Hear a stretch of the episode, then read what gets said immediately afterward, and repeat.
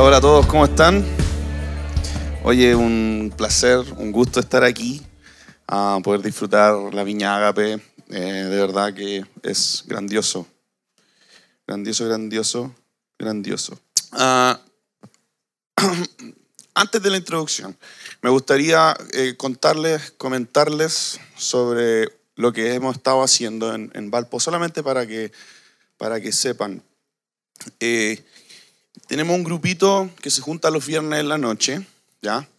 A, a diferencia de, de, la mayoría de las iglesias, no nos juntamos los días domingos, nos juntamos los días viernes, ¿ya? Uh, y los viernes en la noche tenemos nuestra reunión principal en nuestra casa, estamos arrendando una casa más o menos grande, uh, junto con las personas que nos fuimos de Santiago, de aquí, de la Viña Agape, a vivir allá. Vivimos en una especie de comunidad, ¿ya? Con la Yoli, mi esposa, y otras eh, cuatro personas más. Eh, entre todos arrendamos esta casa grande, nos dividimos las piezas. Lo bueno es que cada uno está bastante cómodo con, con baño para cada uno y las piezas son más o menos grandes. Um, entonces estamos bien cómodos. Y ahí en el living arriba, con una, una terraza espectacular y un ventanal gigante que, que, nos da vista a todo el puerto de, de, Valparaíso, ¿ya? Y el mar, una cosa impresionante. Vamos, vamos a tener una, una, vista privilegiada para el año nuevo, ¿ya? Nadie está invitado. Eh, los Miren claro desde al tiro. no, es, es, tremendo problema tener un, una casa con una vista así, porque todo el mundo quiere estar contigo para, para el año nuevo, ¿ya? sí, pensamos en arrendarla, pero la verdad queremos disfrutarla, no, nos la vamos a rentar a nosotros mismos. Eh, y ahí tenemos en esa casa las reuniones los días viernes en la noche y ha sido bien bueno, ha estado llegando gente. El próximo, próximo año ya queremos eh, abrir dos grupos más, ¿ya? porque nuestro proyecto uh, eh, busca tener iglesias en casas. ¿ya? Y idealmente cuando ya existan más de tres grupos, nos empezaremos a juntar todos los grupos en un solo lugar una vez tal vez cada dos semanas o una vez al mes, ¿ya? Y ahí arrendaríamos una cosa que se parecería más a una iglesia, pero la vida central de la iglesia sería en casas, ¿ya? Es un, un, una, una forma distinta de hacer lo mismo que hacen todas las iglesias, ¿no es cierto? Uh, que creemos que va a funcionar eh, mejor para eh, las personas en Valparaíso. Entonces, eh, hemos estado trabajando en esto y ha sido bien, bien, bien entretenido todo lo que hacemos. Seguimos haciendo las, las misiones, las misiones bohemias, como le decimos. De, de, lo que he escuchado, hoy he escuchado un montón de rumores sobre que somos borrachos y que no sé qué. ya, eh, porque por nuestras famosas misiones bohemias. Uh, solo aclarar de que no es así, ¿ya? Es verdad de que salimos a carretear, ¿ya? Como parte de nuestra eh, forma de hacer evangelismo y nos involucramos con la sociedad. Ahora, este, este carrete eh, porteño que, que, calza muy bien con, con, como somos nosotros, ¿ya? Es algo que ha sido bien entretenido porque eh, no se trata de excesos, ¿no es cierto?, sino de pasarla bien. Y, um, ha sido muy bacán, eh, me ha servido mucho la música, ¿ya? Para eh, tocar con personas, músicos allá y, las conexiones y las amistades, ¿ya? Y la Yoli ahí con sus compañeras de trabajo en, en el colegio donde trabaja. Ha sido bien intenso, hemos invitado a gente, ha venido gente, um, así que estamos muy contentos con lo que Dios está haciendo allá. El grupito ha ido creciendo, eh, eh, de a poquito, pero creciendo. Y en eso estamos. Es como un pequeño informe, ¿ya? Para que puedan saber, eh, tener alguna idea en lo que estamos. Estamos muy contentos. Con el año que pasó, eh, se han cumplido todas nuestras metas y expectativas. Así que eh, ha sido un buen, muy buen año y esperamos más o menos lo mismo para el próximo, si es que, si es que Dios quiere. Amén. Amén a eso. Gracias por el aplauso, el ánimo. ya. Quiero hacer una pequeña introducción de lo que, de lo que quiero hablar. Resulta de que hay muchas cosas del cristianismo, del evangelio, que son muy, muy, muy, muy poderosas y que por lo general nosotros, por haberlo escuchado tantas veces, ah, es como que le hacemos un bypass, como que lo pasamos por alto, ¿ya? Lo escuchamos, tal vez lo hemos vivido en cierta profundidad, pero ah, ignoramos la fuerza de, de su poder, ¿ya? Por lo general, las cosas, siempre las cosas más sencillas y simples del Evangelio son las cosas más, más poderosas, las cosas que realmente tienen el poder de transformar. De hecho, si tú estudias los avivamientos en la historia de la iglesia, lo que hacen estas personas es tomarlo de siempre y reinventarlo, o tomarlo de siempre y reinterpretarlo más bien, para el contexto social eh, coherente. Entonces, eh, a mí me gustaría hacer eso hoy. Tomar una de las típicas cosas que probablemente hayas escuchado sobre la Biblia, sobre el Evangelio de Jesús, y tratar de, de, de sacarle un poco el polvo, porque pareciera que eso sucede, soplarle, sacarle un poco el polvo, y tratar de entender, de profundizar sobre esto, ¿ya? Y de lo que quiero profundizar es sobre el arrepentimiento. como desde que empecé a ser pastor aquí en la Viña Agape, pastor de jóvenes, hace ya creo que dos años atrás, eh, me empezó a suceder de que empecé a tener muchas consejerías. ¿ya? Fue algo sorpresivo para mí porque yo trabajaba con los jóvenes desde hace muchos años, ¿ya? pero me pusieron pastor, el, título, y ¡prum! Consejerías como loco, ¿ya? Eh, es como que ser pastor es tener consejería. Entonces, pude aprender mucho, ¿ya? Y, de las consejerías que tuve. Y una de las cosas que aprendí haciendo mucha consejería, bueno, la primera cosa que aprendí es que era pésimo para hacer consejería, ¿ya? Eh, y, era súper poco efectivo. Ah, después aprendí de que el 80 o 90% de las personas que vas a tener una consejería contigo, es, estúpido el nombre consejería porque en realidad lo que quieren las personas es, uno, o ser escuchadas, o dos, justificar lo que ya hicieron o lo que están a punto de hacer. Son muy pocas las personas que realmente están buscando que tú le digas algo para realmente hacerlo. ¿ya? Entonces nadie hace lo que tú le dices.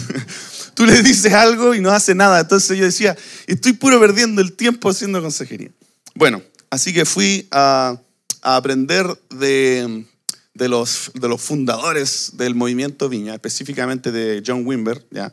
y leí algunos de sus libros y aprendí muchas cosas ¿ya? Sobre, sobre entregar en el fondo la persona al poder del Espíritu Santo. ¿ya? Y una de las cosas que hace el Espíritu Santo es algo llamado convencimiento de pecado, ¿ya? O convicción de pecado. ¿Han escuchado ese término? Ya. Eh, él hace ese trabajo, ¿ya? No tú, ni yo. Eso es un gran, grave error muchas veces de la iglesia.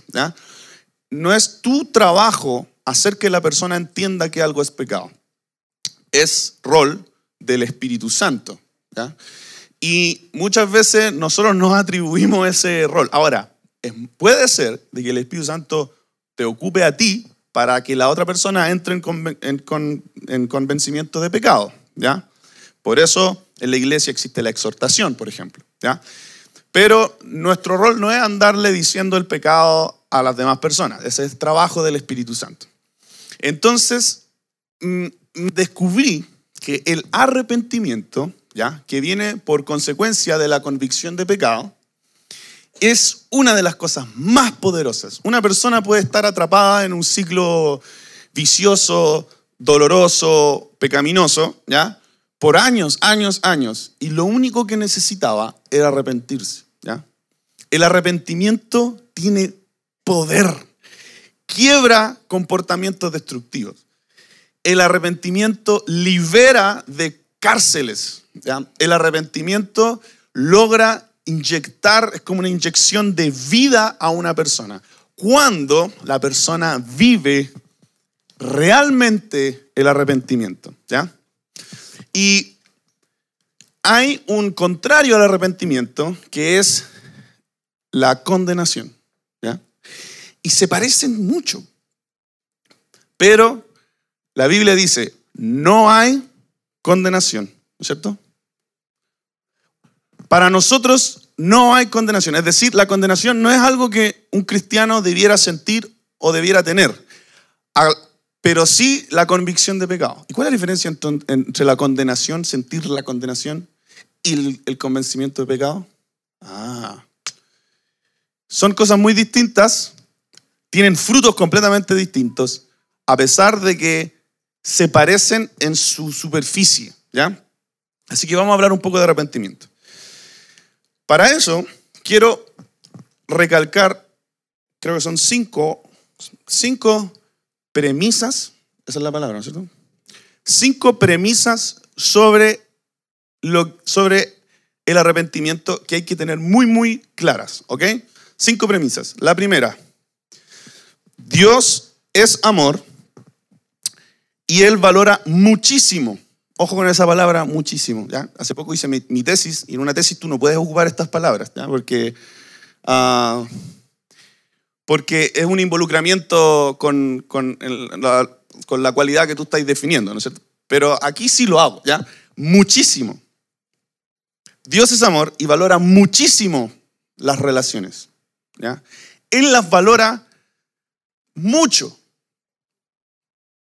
Ahora, debes entender de que la Biblia dice Dios es amor. Y el amor no puede existir sin el marco de las relaciones. Si no hay relaciones, no puede, no puede existir amor. Porque el amor solo se genera, es como obvio, ¿no es cierto? Dentro del contexto de dos personas que se relacionan, ¿no es cierto? Ya. Esto es súper importante. Muchas personas entienden toda la Biblia sin tener esta premisa como fundamento. Ahí te vaya a la vez, porque entendís cualquier cosa. Premisa número dos.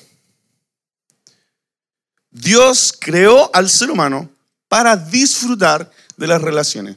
Yo podría decir de que tú fuiste diseñado y, todo, todo lo que tú eres, ¿ya? físicamente, psíquicamente, está hecho para relacionarte con alguien. ¿ya? Las relaciones es casi el propósito, ¿ya? Que en realidad tiene que ver con el amor, ¿ya? Porque dentro de las relaciones se produce el amor. Y todo lo que tú eres y cómo tú eres está diseñado y hecho para que tú puedas relacionarte. Y en, esta premisa, premisa perdón, me gustaría definir cinco, cinco círculos que Dios puso alrededor nuestro para relacionarnos, ¿ya? Número uno, una relación con Dios. Cada persona tiene una relación con Dios. ¿ya? Número dos, una relación contigo mismo. ¿ya? Eh, ¿Sabías que tú tienes una relación contigo mismo? ¿Cómo te caes? ¿Te has puesto a pensar en eso? No, yo me caigo bien. A mí, me pasó por muchos años que yo me caía pésimo, ¿ya? Y si tú tienes problemas de autoestima, tiene que ver con eso, ¿no es cierto? te, caes mal, no te gustas.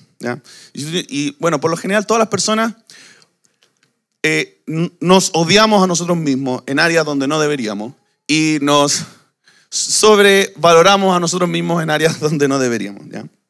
Eh, ya, entonces, dos, una relación contigo mismo. Tres, una relación con el prójimo.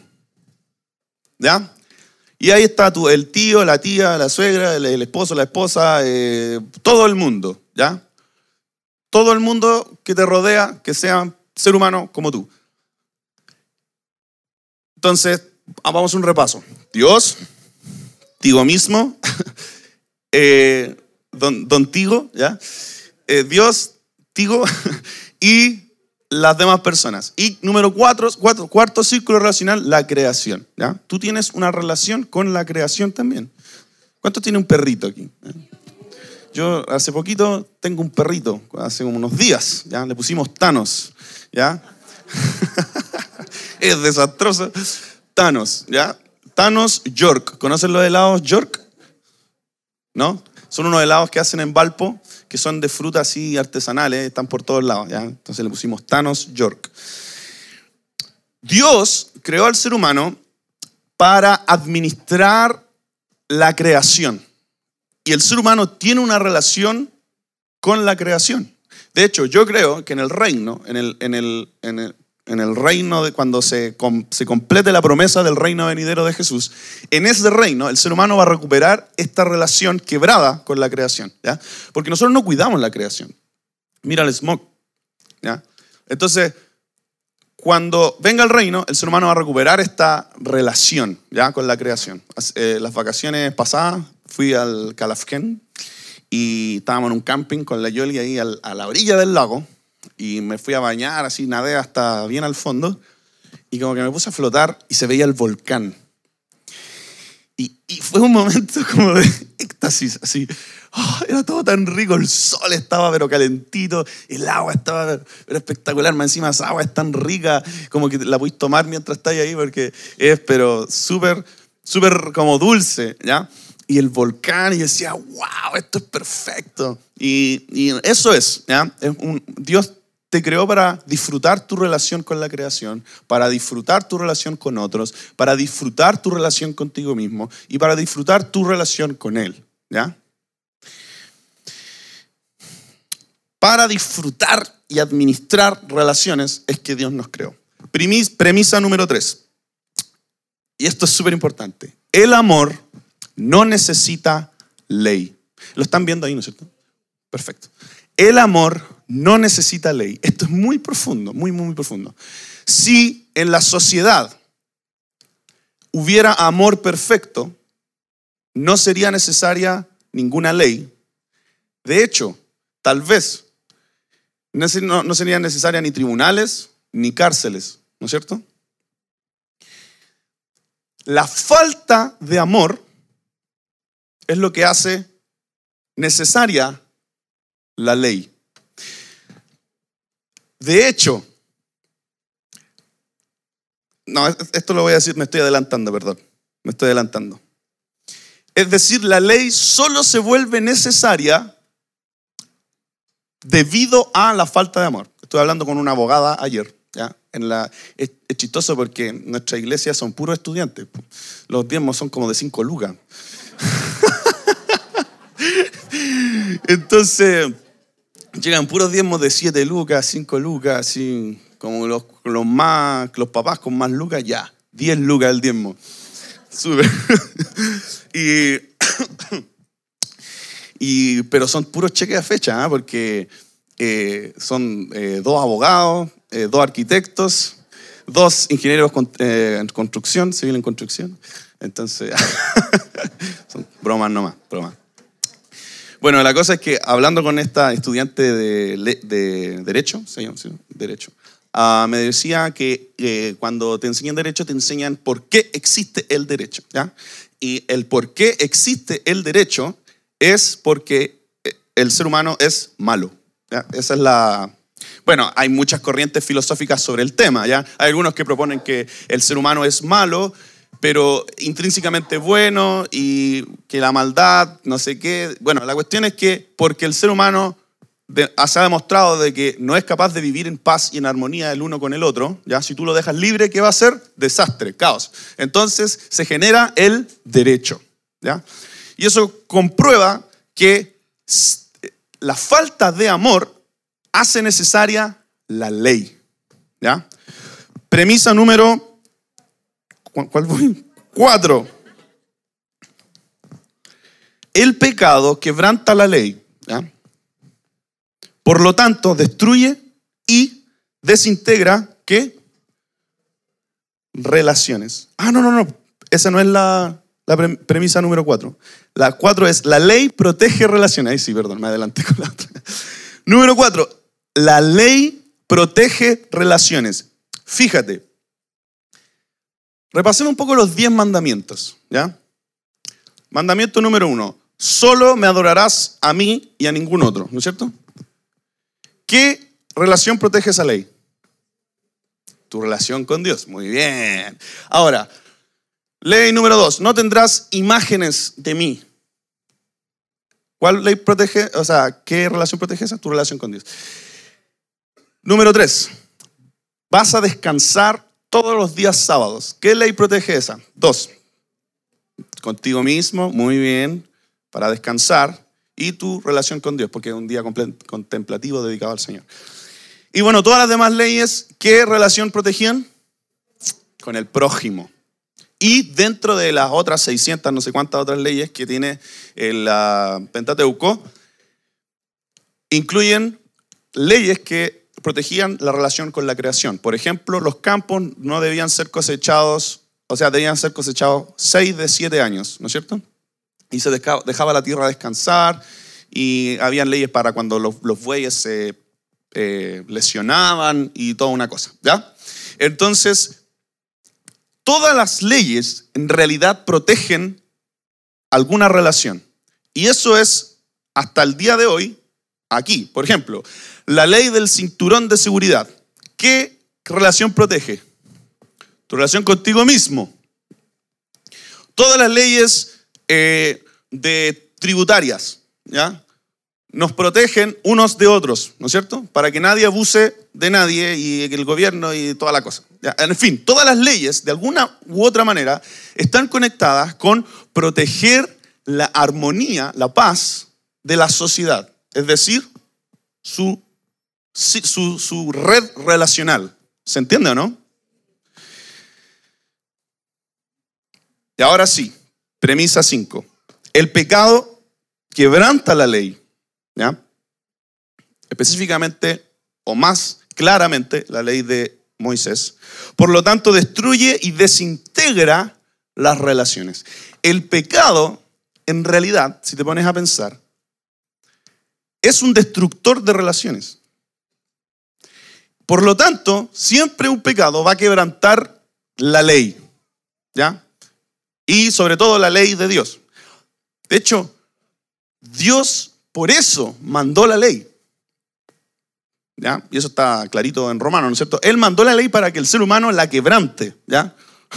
o sea, él sabía que no íbamos a ser capaces de cumplirla. Y así quedaría en evidencia el pecado. Y, el pecado como concepto puede ser entonces definido, porque si no, ¿para qué mandar a Jesús? O sea, ¿quién entendería la venida de Jesús sin entender primero la condición del ser humano? Fue una cosa muy ordenada que Dios hizo, ¿no es cierto?, en la historia. Si robas o mientes, cualquiera de estas cosas, estás destruyendo alguna relación con alguien. Ya, entonces el pecado quiebra relaciones. ¿Quedó claro eso, no? Y aquí vamos. Esta es mi conclusión. ¿ya? El arrepentimiento en realidad es reconciliación. El arrepentimiento es traer de vuelta lo que el pecado destruyó. Si el pecado destruye relaciones, el arrepentimiento las reconcilia. Así que cuando esto empecé a entenderlo, me, me voló la cabeza. De hecho, la única manera de probar el verdadero arrepentimiento es por medio del fruto de la reconciliación. Una persona verdaderamente arrepentida es una persona que por fruto de su arrepentimiento va a haber una reconciliación. ¿Ya? Ahora, eh, tienen que entender esto. El verdadero arrepentimiento no busca el cambio. ¿Ya? Puse arrepentimiento en internet y me salió esta imagen que van a ver ahora. ¿Ya? Y, pura, eh, salían estas imágenes de tipo así como oh, sufriendo, ¿ya? Contra la pared, así como, oh, como que si tú ponís depresión, te salen las mismas imágenes que arrepentimiento, ¿cachai? Y, con puras frases canutas, bien canutas, que decían, arrepentimiento no es llorar, es cambiar. ¿Ya? ya, yo te digo que arrepentimiento tampoco es ni llorar ni cambiar. ¿Ya? Arrepentimiento es reconciliar. Es un paso más allá todavía.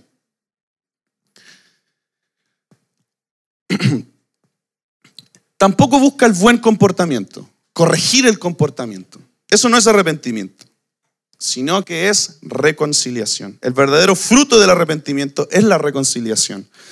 La relación entre Dios y el ser humano se destruyó por medio del pecado, ¿no es cierto? El pecado no es simplemente más que, o sea, perdón, el pecado no es solamente una acción, ¿ya? Es una condición del ser humano. Entonces el problema se pone más difícil, ¿no es cierto? Ah, fíjense que Jesús dijo, porque de adentro del corazón del ser humano salen los malos pensamientos, creo que ese versículo está ahí, está en, la próxima, eso. Porque de adentro del corazón del ser humano salen los malos pensamientos, la inmoralidad sexual, los robos, los homicidios, etcétera, etcétera, etcétera. Jesús decía, porque de adentro, no es que los homicidios y la inmoralidad sexual y el robo está fuera y como que contamina al hombre, sino que el hombre es el que está ya contaminado. Por lo tanto, el fruto de esa contaminación es esto. Se dice mucho en la jerga canuta, ¿cómo es? No somos pecadores porque pecamos, sino que pecamos porque somos pecadores. ¿ya? Y esto define un problema grave. ¿Por qué? Porque nosotros hemos herido miles de veces nuestra relación con Dios por medio del pecado. Entonces, ¿qué va a lograr el arrepentimiento? Una reconciliación con Dios. Y aquí es donde nos quedamos cortos, porque muchos canutos se conforman con cambiar. Algunos solamente con intentar, otros incluso con cambiar. Pero el arrepentimiento no es completo hasta que tú no te reconcilias. Imagínense algo. Imagínense que yo el día de mañana me meto con otra mujer y engaño a la Yoli. ¿Ya? feo el ejemplo, feo, feo. Perfecto, muy bien. Eso es justamente lo que estoy buscando. Un, un ejemplo feo. ¿ya? ¿Qué pasa? Yo obviamente heriría su corazón, ¿no es cierto? Heriría su corazón. De hecho, eh, me, he puesto a pensar sobre el tema del, del arrepentimiento y el pecado. Y las personas que hacen algo así, por ejemplo, y ya digo, ya no quiero herir su corazón, entonces no se lo digo, ¿no es cierto? Y no se lo cuento, destruyo mi relación conmigo mismo, pero así, la hago así. Pebre, gracias. Pebre, ¿cachai? Y al final tú así no te podías relacionar con nadie, ¿cachai? Igual, igual, igual, igual se está destruyendo tu vida, tu mundo, ¿cachai? Ya, entonces yo le cuento a la Yoli, la hiero ¿Y qué hago? Digo, ¿sabes qué? Voy a cambiar. Entonces, dejo mi relación adúltera, ¿ya? Y listo. No, pues la cuestión no queda ahí, pues. si, a ti te, si tú has vivido el proceso, sabes muy bien que la cuestión no queda ahí. Cambiar no es suficiente. Dejar de realizar esa acción no es suficiente. ¿Qué es lo que queda? Reconciliarme con ella. De hecho, esa es la parte más difícil. Y eso es lo que nosotros los canutos hacemos. Hemos confundido el arrepentimiento con la condenación. Porque la condenación es lo que te hace sentir culpable y a veces te hace incluso dejar de hacer eso. Pero sigue igual de vacío porque no hay reconciliación. El fruto final del arrepentimiento es la reconciliación. Entonces, ¿cuándo está terminado el trabajo? ¿Cuándo está terminado mi arrepentimiento? Cuando yo voy, le pido perdón a la Yoli, recupero mi confianza, recupero su confianza, ¿no es cierto? Y vivo esa cosa mágica y preciosa, hermosa de la reconciliación. ¿Mm? Ahí puedo decir, o podemos decir, que el Mike se arrepintió. Si no, simplemente y esto es lo que nos pasa, cambié mi comportamiento para dejar de sentirme mal. Es una cuestión egocéntrica, ¿cachai? Tiene que ver conmigo mismo.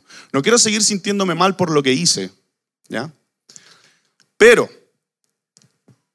mira, esto es lo bacán del arrepentimiento. Pone en orden las cosas, porque lo más importante, recuerden la premisa, premisa número uno, son las relaciones. ¿ya? Entonces el arrepentimiento recupera, restaura la relación y pone el foco en la relación. Y eso nos pasa con Dios. a veces sabemos que hemos pecado y caemos en condenación. Lloramos y nos sentimos mal. Pero no vivimos la reconciliación con Él. Y la reconciliación con Él es lo que tú necesitas. ¿Cómo son las reconciliaciones? ¿Te has reconciliado alguna vez? Son ricas las reconciliaciones, ¿no es cierto? Siempre tienen algo pasional, ¿ya? Un abrazo, una lloriqueada, un, no sé, ¿cachai? Algo tiene una reconciliación, no puede ser como, oye, sorry. ya, sí, no hay problema. Ya, bueno. Podría ser algo así de una, cosa, de una tontera, ¿cachai? Pero de, algo, de una transgresión grave, jamás, ¿cachai? Una reconciliación es algo que difícil para los dos, ¿ya? Para el que la cometió y para el que la recibió. Es algo difícil. Y los dos lo enfrentan, ¿por qué? Porque valoran su relación. Y porque valoran esa relación, atraviesan la humillación de lo que eso significa, ¿cachai? No? El perdón, ¿ya? Y lo atraviesan todo y ¡ah! reconciliación. Y eso es exactamente lo que pasa cuando pecamos entre, entre tú y Dios. Tú te arrepientes y tú lo haces ¿por qué? Para, para dejar de sentirte mal o porque valoras una relación. Y aquí quiero hacer el paralelo entre la condenación y la convicción de pecado.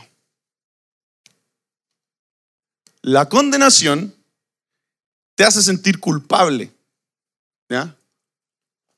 La condenación te hace llorar y hacer todas estas cosas, ¿no es cierto? Pero no te reconcilia con Dios. En cambio, la convicción de pecado, la que trae el Espíritu Santo, trae arrepentimiento. Y el arrepentimiento es una necesidad profunda por recuperar, restaurar, volver a estar en paz con la persona que transgrediste. Y por eso también incluye dolor. También incluye lágrimas, ¿no es cierto? Así como la condenación. Pero el foco no está en ti mismo, como la condenación. ¿ya? El foco está en recuperar la relación. Por eso el arrepentimiento es reconciliación. Y cuando Jesús vino y murió, Él permitió esa reconciliación. Y ahora, por eso nuestro mensaje es arrepiéntanse.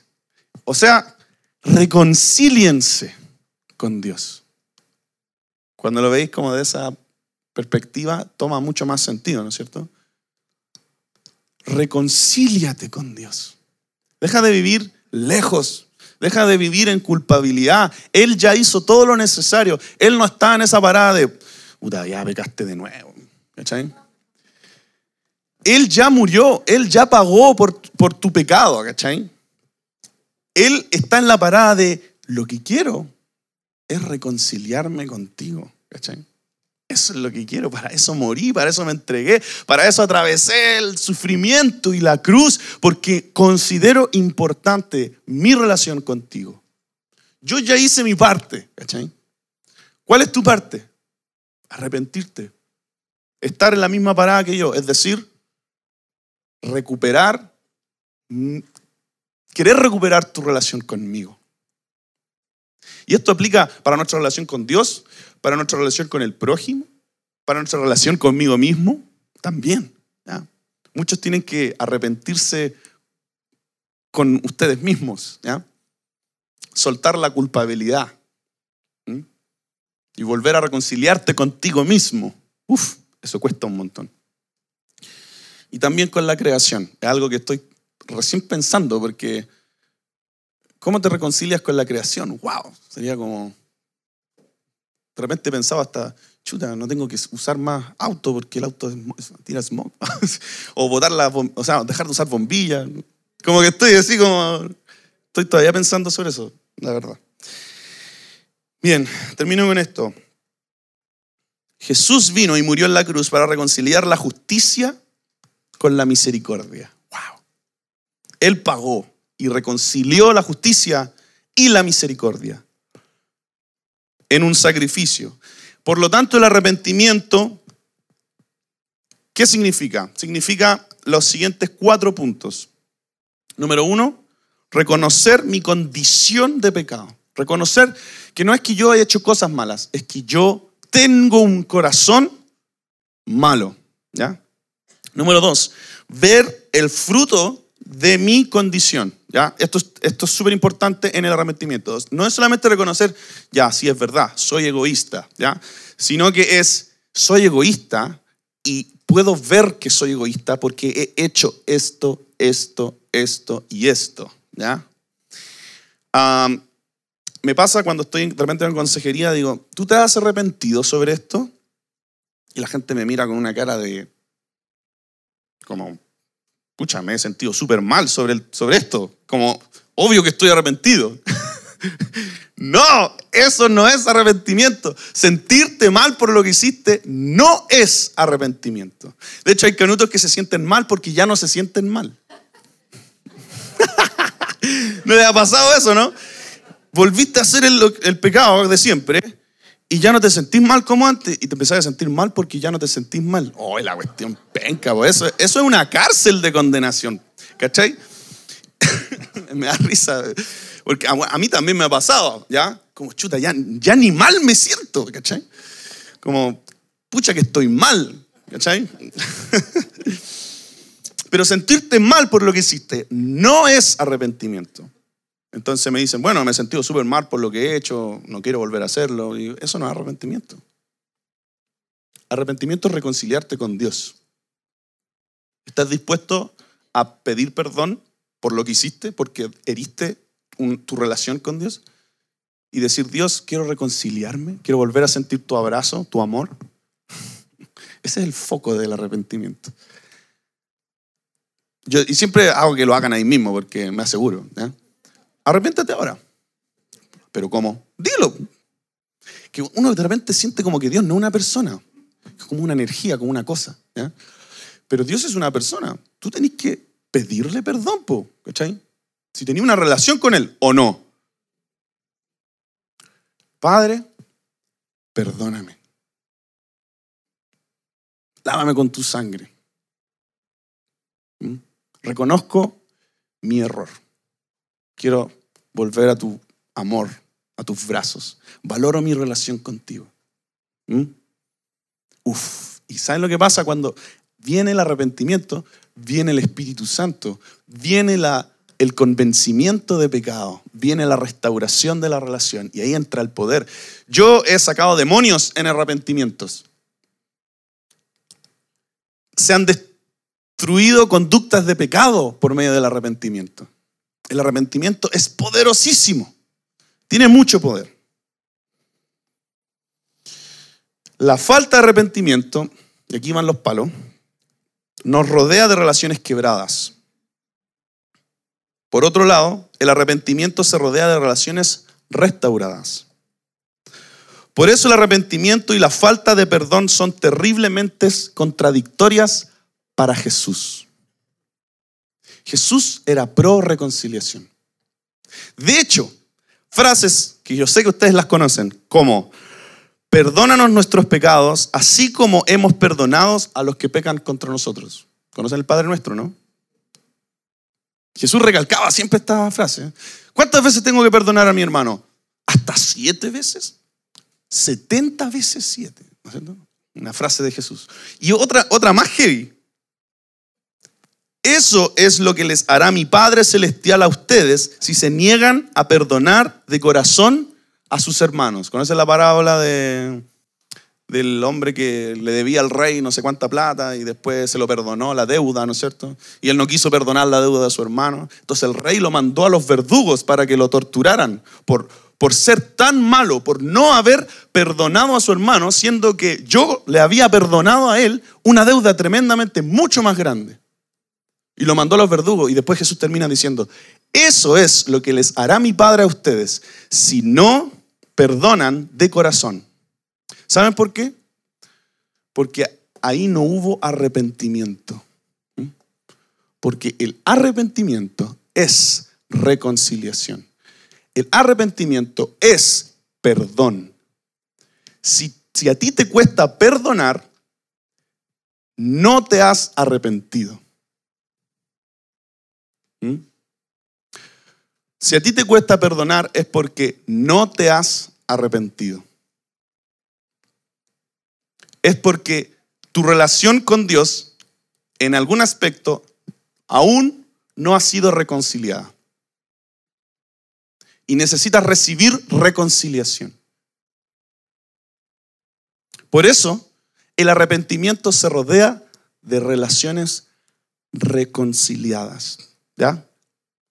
Ahora, porque este es un público más adulto, por lo tanto, ya tienen la cagada en sus relaciones, para decirlo como suave, ¿ya? Es chistoso porque cuando prediqué esto en, en Valpo, los jóvenes estaban así como, ah, buena, y los adultos estaban así como... claro, porque quien ha vivido más, ha tenido más experiencia, ha metido más la pata, le han metido más la pata y empezáis a, acumular, ¿o no? Yo lo digo porque yo estoy como, tengo 28, ya, ya, no, ya no tengo 18, ¿no es cierto?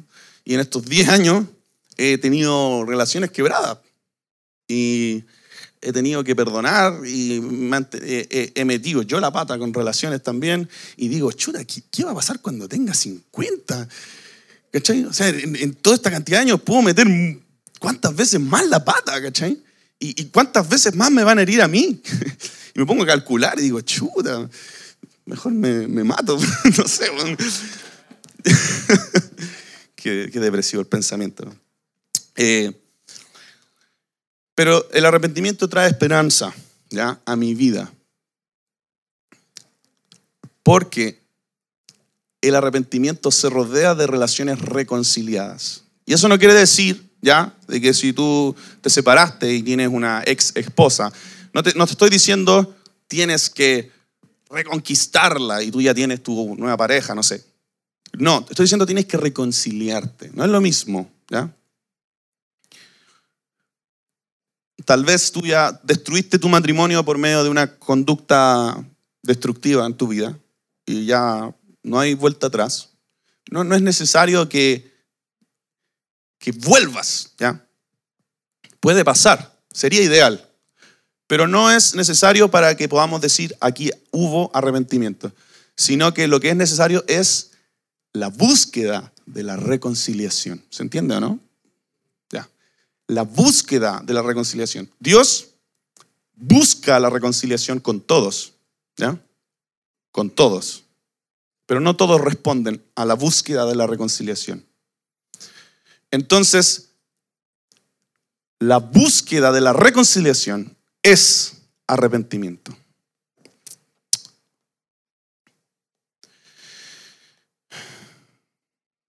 Cuando tienes convicción de pecado, te pesa la falta de reconciliación. Te pesa. Es un peso en tus hombros todo el día. Cuando ah, hay convicción de pecado, sientes una necesidad de recuperar, de restaurar tu relación quebrada. La falta de reconciliación produce ansiedad, problemas al corazón, amargura, falta de tranquilidad, adicciones. La reconciliación produce tranquilidad, paz, risas, ganas de vivir, verdadero descanso profundo, la capacidad de confiar y de amar. Yo he vivido tres arrepentimientos grandes en mi vida. ¿ya? El primero fue, ah, yo era adolescente, tenía 14 años, quería hacer algo que mis papás me prohibían. ¿ya? Yo quería hacerlo, quería hacerlo. Y me acuerdo que con mi papá empezamos a hablar así, yo le decía, pero papá, y le ponía la Biblia. No, si esto, mi papá, no, no, no, lo hagas, no, no, te va a ir bien, no, no lo hagas. Y yo lo quería hacer, trataba de convencerlo. Yo no quería romper mi relación con él por esto, ¿no es cierto? Pero yo realmente quería hacer eso. E incluso estaba en mi rebeldía, dispuesto a romper mi relación con mis padres para conseguirlo, ¿se entiende? No? Eso es lo que hace un adolescente. Él no, no valora bien las relaciones aún porque Es adolescente. ¿Ya?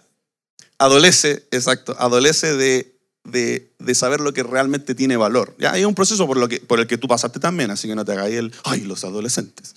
¿Ya? que eso les pasa a ustedes. Ay, los adolescentes. Ya. Eh, entonces, yo estaba en ese proceso y dije, ya, ¿sabes qué más? Y de hecho mi papá me dijo, haz lo que queráis. lo tenía chato el pobre. Haz lo que queráis. Ya, pues voy a hacer lo que quiero. Entonces estaba a punto de hacerlo y Dios habló. Uf, Dios habló. En una palabra de alguien que ni conocía, ni que tampoco me conocía, esta persona oró por mí y dice, que siento que Dios quiere decirte algo. Obedece. Oh, me, me mató, me mató con esa palabra. Lo que me pasó en ese momento fue bien curioso. Yo me puse a llorar, sentí algo especial, ¿ya? Creo que lo que sentí en ese momento fue convicción de pecado, ¿ya? Y entendí que yo no tenía que hacer eso que quería hacer. Me causó un montón de problemas en el colegio, se burlaron mucho de mí, ¿ya? Pero no, no sé por qué ni con qué motivación, ¿ya? Pero lo hice. O sea, no lo hice. No hice lo que quería hacer, ¿ya? Y bueno, eso significó un avivamiento personal entre yo y Dios. Mi relación con Dios se reconcilió por medio de esa acción, ¿ya? Y yo empecé a tener hambre por Dios, empecé a levantarme en la mañana a orar, empezó a gustarme la adoración, empecé a armar un grupo cristiano en el colegio, empecé a meterme frígido en la iglesia y mi vida cambió por completo, ¿ya? Y de pasadita Dios me sanó, ¿ya? Uh, esa fue mi primer experiencia de arrepentimiento. ¿ya? Me arrepentí, yo le digo mi arrepentimiento de la rebeldía. ¿ya? Después me arrepentí de mi orgullo. ¿ya? Cuando me fui a Malawi, Dios me agarró y me dio así, pero duro. Me, me rompió el orgullo. Me lo quebró completamente. ¿ya? Y Él preparó todas las cosas para que eso sucediera. Como un buen padre que Él es, me tomó y me disciplinó. ¿ya? La disciplina de Dios es preciosa porque si bien incluye sufrimiento, es un sufrimiento que sana, es un sufrimiento que restaura, es un sufrimiento que te hace bien. ¿ya? El, Leo compuso una canción que me encanta, que se llama El mejor de mis males. ¿ya? Dice, Dios, tú eres el mejor de mis males. es bien profundo, el disco se llama Temporales. Si tú estás pasando un tiempo de depresión, te lo aconsejo. ¿ya? Y ahí él dice, eh, me encanta porque dice, eh, tú eres el que rema en mi barco. Y, y eh, habla de que en el fondo todos los, los, males que le habían venido en realidad le trajeron pura bendición. ¿ya? Bueno, te estoy yendo del tema. Ahí yo me arrepentí de mi orgullo, ¿ya? De una manera así, pero dolorosa y, y, fue difícil, fue un proceso largo, el arrepentimiento duró por lo menos, por lo menos un año. Y me arrepentí de mi orgullo y me di cuenta, yo decía, ah, si todo el mundo es orgulloso, ¿cachai? Mike, sé que tú tenés como un problema con el orgullo, eres muy perfeccionista, no sé qué.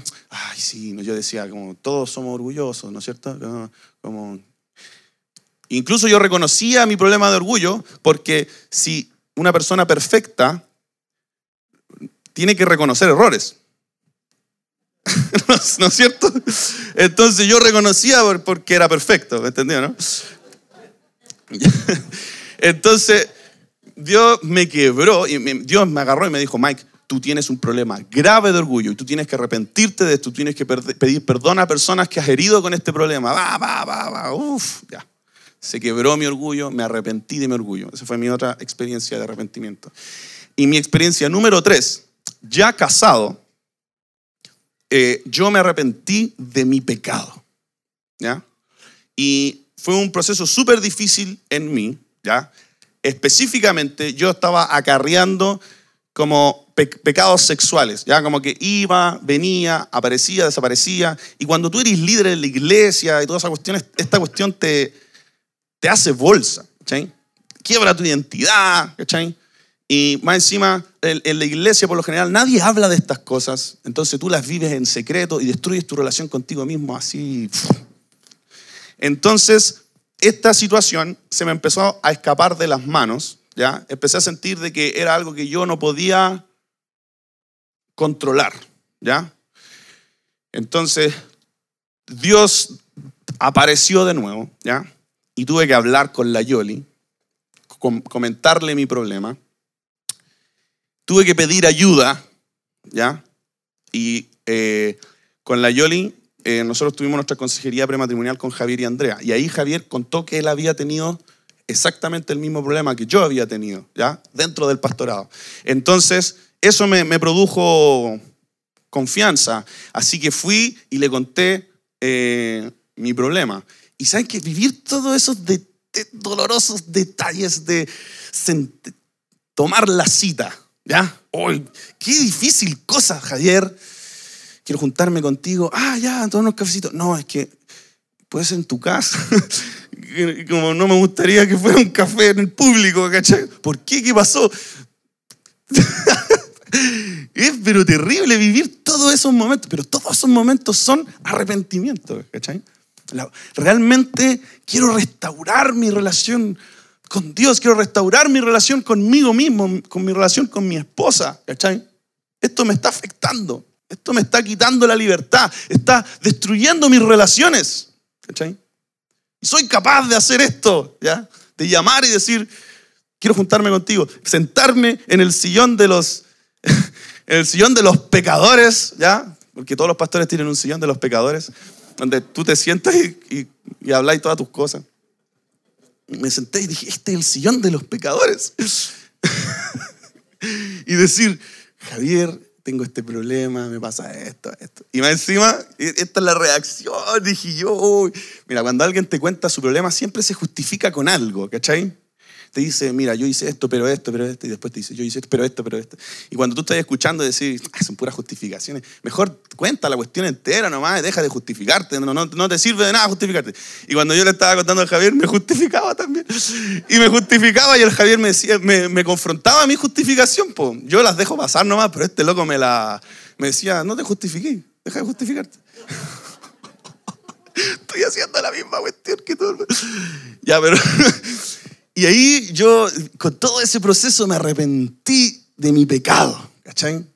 Y vino el poder del Espíritu Santo y fue un proceso largo, ya, nada es inmediato. Fue un proceso largo, pero logré vivir libertad con el tema, ¿cachai? Y yo les cuento esto porque les abro mi corazón y les digo, arrepiéntanse. El mensaje de Jesús fue, arrepiéntanse, porque el reino de los cielos está cerca. Y ese es el mensaje de la reconciliación de Jesús. Arrepiéntete, reconcíliate. Eso es lo que tú más necesitas, reconciliación. La falta de reconciliación te está matando. La falta de reconciliación te está destruyendo. El pecado está destruyendo tus relaciones. El pecado ya no tiene poder porque el sacrificio de Jesús destruyó el poder del pecado, proveyendo al ser humano el arrepentimiento, la reconciliación. Gracias Jesús por tu reconciliación. Gracias porque tú has traído la solución a nuestro problema, Señor. Vamos a ministrar ahora un ratito, así que te invito, si, si tú quieres arrepentirte de lo que sea, ¿ya? Puede ser de un pecado, puede ser de tu orgullo, puede ser de alguna relación rota en donde tú ves que has participado eh, hiriendo a la otra persona y, y crees que necesitas reconciliación. Si necesitas reconciliación en alguna área en tu vida, yo quiero invitarte a que tú pases adelante. Me gustaría que tengamos un tiempo de oración. ¿ya?